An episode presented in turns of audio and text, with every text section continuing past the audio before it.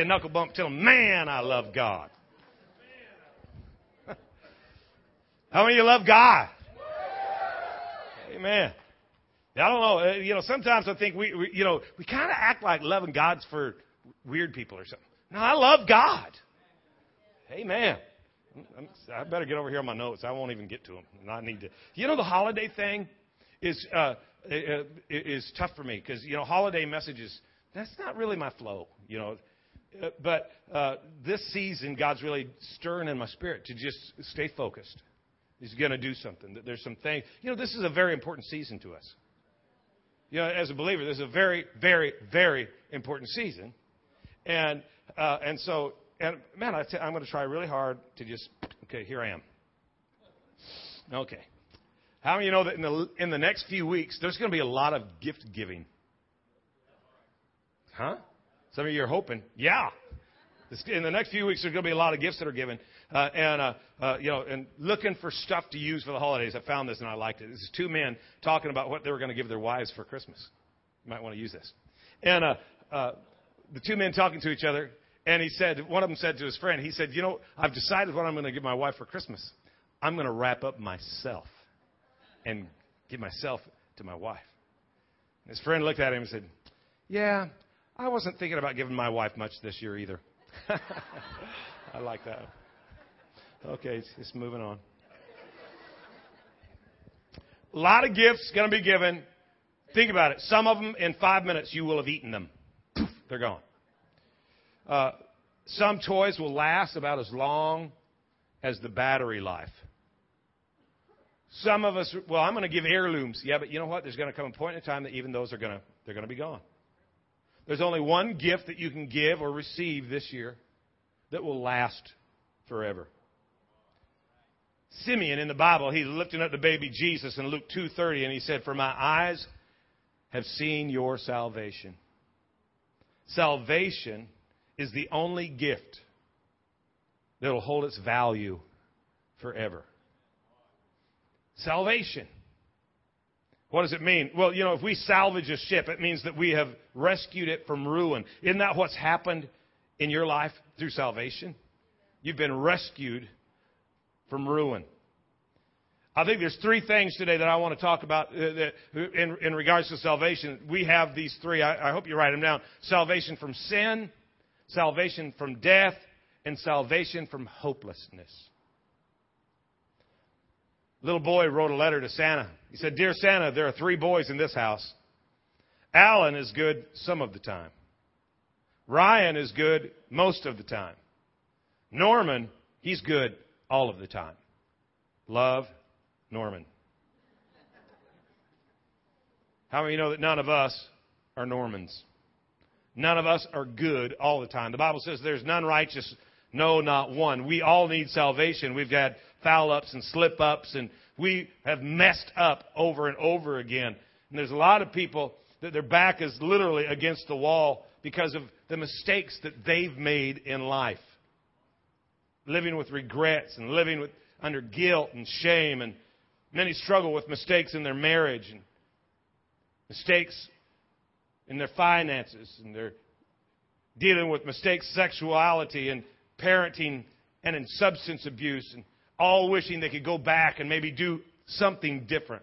But I think this is why the shepherds in Luke 2:10 they said the angel said to them, uh, "Do not be afraid, for behold I bring you good tidings of great joy, which will be to all people." Say all people. Look at verse 11. There is born to you this day in the city of David a savior who is Christ the Lord. He's born a savior. Before the birth of Jesus, the father of John the Baptist said in regards to Jesus in Luke 1:77, he said that he was sent to give his people the knowledge of salvation through the forgiveness of their sin. The knowledge of salvation through the forgiveness of sin. You need to have the knowledge of forgiveness. But you don't understand the mistakes I've made. Romans 8:1. There is therefore now no condemnation to those who are in Christ Jesus. No condemnation. None. There's nothing to be held over you. But you don't understand. I've, I've made some huge mistakes. I've cheated. I've lied. I've had an affair. I took something that didn't belong to me. There's therefore now no condemnation to those who are in Christ. Christmas card reads If our greatest need had been information, God would have sent an educator. If the world's greatest need had been technology, God would have sent a scientist. If the world's greatest need had been money, God would have sent an economist. If the world's greatest need had been pleasure, God would have sent an entertainer. But the world's greatest need was forgiveness. So God sent a Savior. There is no condemnation. He saves us from our sin. He remembers them no more. Jesus is the Savior. And we've been saved from sin. And we've been saved from death. I don't know if your house is anything like ours, but the decorations are going up. Got lights on the trees, the wreaths are hanging. We got the blow up Santa with Harley, riding a Harley. Got one of those yet? It won't be long though till all of that stuff goes right back in the box. For a few weeks, we're going to hear the music. For a few weeks, the lights are going to shine. For a few weeks, the ornaments will glitter. For a few weeks, mangers will set out in front yards. But then it's all going back in the box. One man said it this way. He said, if life boils down to one significant thing, it boils down to moving. To live is to keep moving. I got to thinking about that this week. To live is to keep moving. If you stop, you think about it. If you're not growing your marriage, it's going to die. If you're not growing your finances, you're going broke. If you're not growing your business, you're going under. to keep moving, to keep moving. But there's a part of moving that just isn't right. You know, the boxes. Don't you hate moving from one house to another? I hate moving. You know, when you're moving, you're always, no matter what you're doing, you're looking for boxes. You're driving down the street past stores and you're wondering, where are all the boxes? You go into Costco, what do you do? Yeah, I'll take some bunch of boxes. Every place you go, you're looking for the boxes. You go to a funeral, everybody else is crying, they're weeping, you're staring at the casket. That's a nice box. Wonder where he got that box. Death really is really is just a big move. The hearse, that's your moving van. The pallbearers, those are your best friends, the only ones you could get to help with a move like that. The casket, the ultimate box you've been searching for your entire life. Think about it. There's coming a time when everything's going back in the box. The houses, the cars, the titles, the position, your, your financial portfolio. It's going to be gone. And you, there you're going to be. You know, what's happened? Everything goes back in the box. A businessman's out for a run, feels a pain in his chest. And in a moment, everything's back in the box. A couple of teenagers in a car miss a stop sign, and in an instant, it all goes back in the box. Patient lying on a hospital bed, and the doctor says, There's nothing we can do.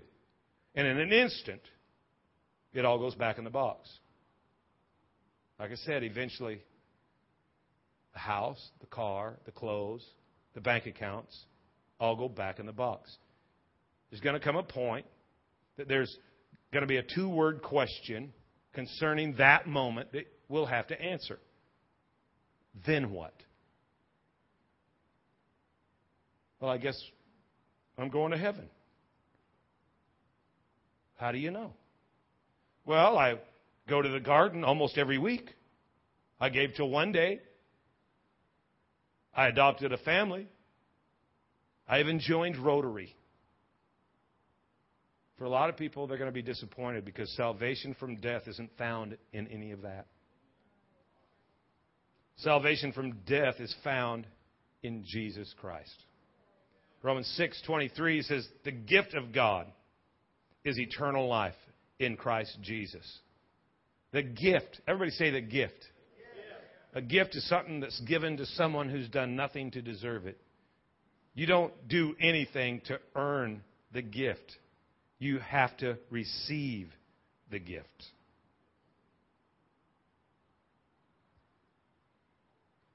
We need to understand that Jesus died on a cross and rose from the dead. He defeated death. It's the greatest victory that was ever won. And salvation brings that gift to us. We have salvation from sin, salvation from death, and one more thing. You know, every week we talk with people, we minister to people who are dealing with all types of situations and circumstances, who's literally backed up against a wall. There's nowhere to turn.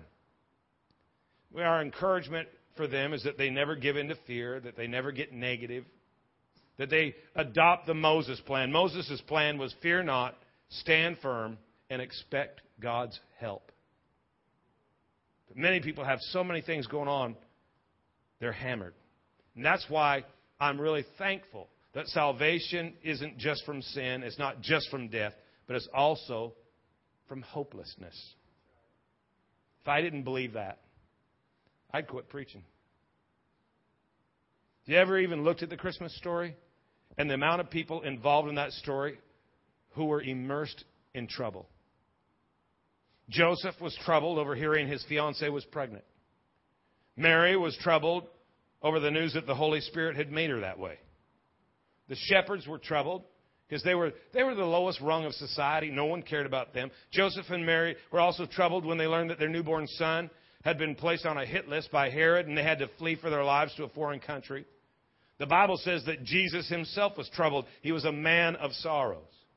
It's interesting to note that Jesus' favorite title for himself was not the Son of God. 28 times in Matthew alone, he referred to himself as the Son of Man because he came to be a servant to man and to bring salvation to man. He didn't come to earth to spend a few days and then escape back to the safety of heaven. He wasn't here just to check it out, but he took on life, all of it. He was born of a woman, born in a barn. His parents were on the run. He knew that what it was to hurt. He knew what it was to be betrayed by the closest to him. He knew what it was to be abandoned by those who were supposed to have your back. So when we hurt, he understands. When we're tempted, he was tempted in every way. When we're filled with grief, he wept too. When we're lonely, he had no place to lay his head. You could be in a hard season right now, and for a lot of people, this is the toughest season of the year. Some people will leave this service, go out to the parking lot, and watch families load up into minivans, and inside, that's going to hurt. Some have illness in their body and wonder if they'll make it to 2013. Some are going through their very first holiday season alone. Some thought that this would be the first Christmas with a little baby around the tree, but a miscarriage has robbed you of that opportunity. Some have empty chairs at the table this year. Some are having a tough time in marriage. Tough time dealing with people that they have unresolved conflict with dealing with ex wives or new spouses that are helping raise your child. But if I'm talking about you today, I want to remind you that that baby in a manger understands. He came to give you salvation from hopelessness. 2 Corinthians 4:17 says for our light and momentary troubles are achieving for us an eternal glory that far outweighs them all. Our light and momentary troubles. For verse 18 says, For we don't look at that which is seen, but on what is unseen. For what is seen is temporary, but what is unseen is eternal. Because of this gift of salvation from hopelessness. Can I just remind you that what you're dealing with is not going to last forever? That is only temporary. And because of this gift, you and I have something eternal something that'll last forever salvation from hopelessness. It doesn't mean that we're going to pretend that the pain of our current situation isn't real. It just means that we're going to remember that there's a God who loves us, that there's a God who cares, that there's a God who understands, and there's a God who will make sure that this is only temporary. There's a man by the name of Nicholas Wolterstorff. He teaches at Yale, and he wrote a book about his son Eric, who died at the age of 25, a mountain climbing accident. The book's called Lament for a Son. He writes about suffering as a father. He wrote this. He said, It is said of God that no one could behold his face and live. And I always thought that that meant that no one could see God's splendor and live. But a friend said, perhaps that means that no one could see God's sorrow and live. Or perhaps that God's sorrow is his splendor. Maybe the greatest thing about God is that he would choose to suffer with us when he did not have to. I know you feel like your heart's been broken. But consider the heart of God, who it is his will that none should perish, but that all would have eternal life. But consider the masses that are perishing. Look at what's been taken from God. God understands our loss. And so he sent us a Savior to give us salvation from hopelessness. There's a couple of things that we need to do because now that we understand the gift, we got to ask the question, what are we going to do with it? Well, the first thing is that you have to receive the gift. You have to receive the gift. God purchased the gift with the life of his only son. He wrapped the gift. It was a baby wrapped in swaddling clothing. And he offers the gift. For unto you is born a Savior. For unto you, and you, and you, and you, for unto you is born a Savior. You have to receive the gift. You might have already prepared a special gift or got something in mind that you're going to get, but wouldn't it bother you just a little bit if you spent time, effort, resource? You found the perfect gift for someone and you gave it to them, and only to find out later that they just carried it home and set it in a corner, forgotten that you had even given wouldn't it irritate you just a little bit if you did everything that you could because you just wanted to connect to that person and they ignored your gift? Can I challenge you today? Accept the gift. Accept the gift. Don't live as if the gift hasn't been given because it has been. Unto you a gift is given. Look at John 1:12. Yet to all who did receive him, to those who believed in his name, he gave them the right, the power to become the children of God. You have to receive him. Believing in Jesus, believing that he was born, that he lived a perfect life, that he died, and that he rose again, all to bring you salvation from sin, death, and hopelessness. You have to receive the gift. The second thing I want to challenge you to do today is to worship the gift. You received it. Oh, i received the gift. Well, Yet now you have to worship it. Think about it. Last year, you're on death row. You're scheduled to die. They're taking your life, and you know you're guilty. But somebody about Christmas time comes along, and they get you off. They get you pardoned. They not only get you pardoned, but when they release you from the prison gates, they're there to pick you up, and they take you home and they set you up. And he gets you an account and he says, everything that you need is covered. The Bible says that he has given us everything that we need to live a life that's pleasing to God. All things that pertain to life and godliness we have received. He set us up. Could you imagine though? Last year you're on death row, no hope, but now you're set free, you're picked up, you're taken in, you, are covered, and we run into you this year and we ask, hey, that, you know your friend who, who got you off, who, who got you pardoned, you know your friend who, who, who, who brought you home. What's he been doing lately? And you say, I don't, I, I'm not really sure. Well, what do you mean you're not really sure? What's he been up to? You know, I haven't been spending a lot of time with him this year. Why? I was just, you know, I'm just kind of busy. Got a lot of stuff going on, and you know, it's hard to work it all into the schedule.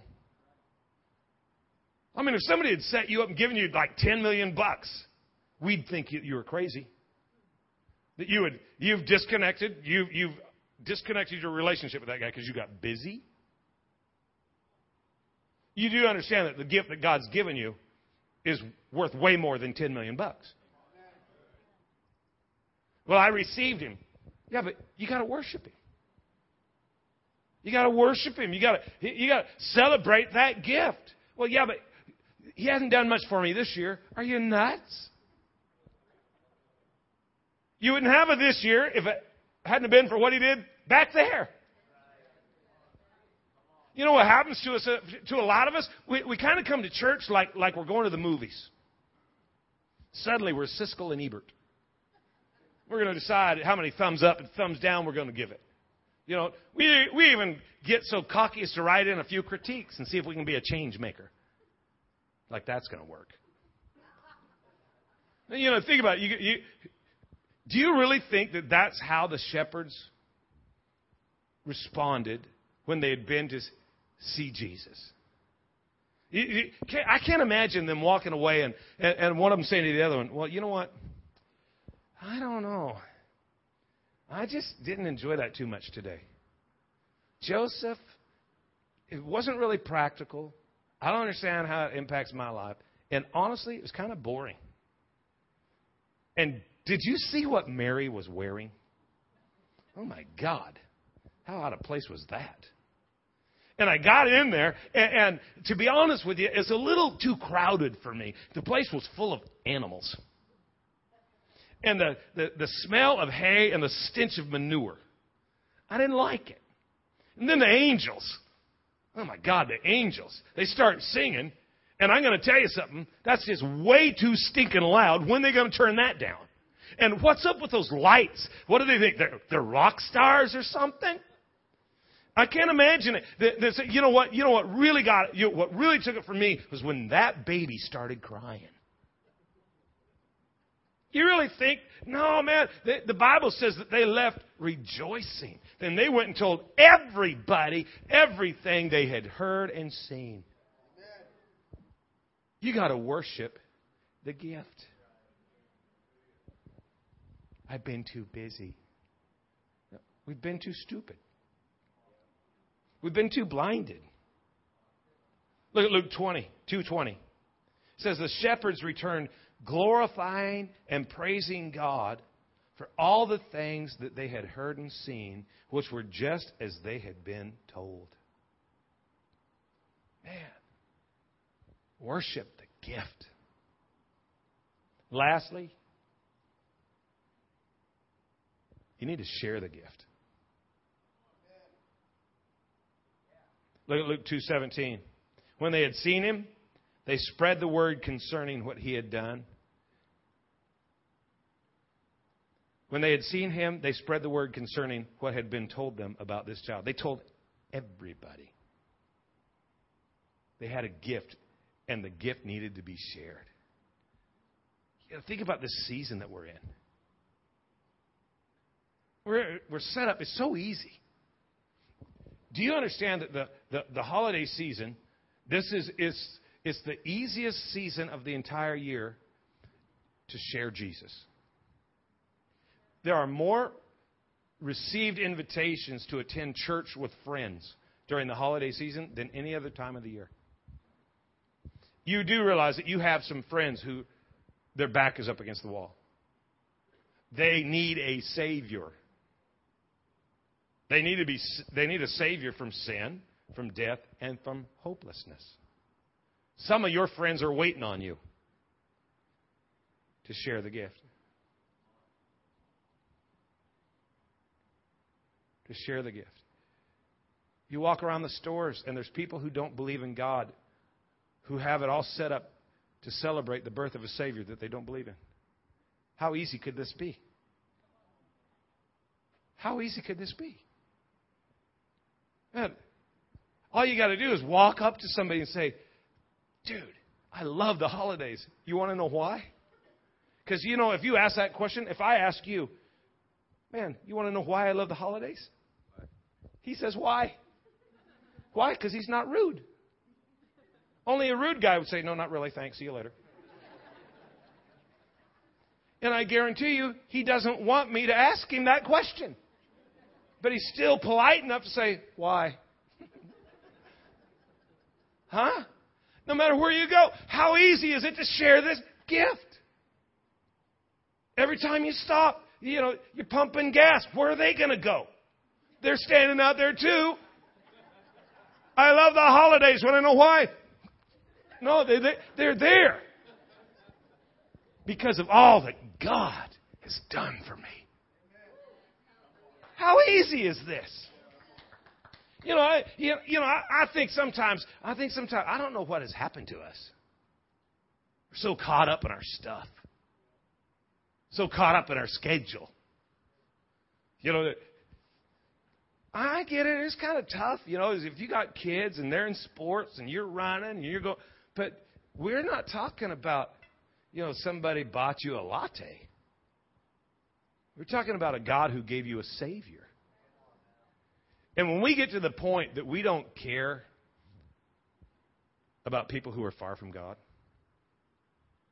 when we stop loving people who are far from God, when we stop reaching out to people who are far from God, when we stop sharing our resource to touch the lives of people who are far from God, when we stop praying for people who are far from God, we've become people who are far from God. At that point, you need to recognize something. It's time to reopen the gift. We need to receive the gift. We need to worship that gift. We need to share the gift. We need to take this life that God's given us and we need to get it outside these walls. One thing to come in here and sing and worship. It's another thing to go outside and tell somebody, you should see what God's done for me. You got to share the gift. Amen. I want you to close your book and bow your head. I want to pray for you. The First thing is to receive the gift, and maybe you're here today and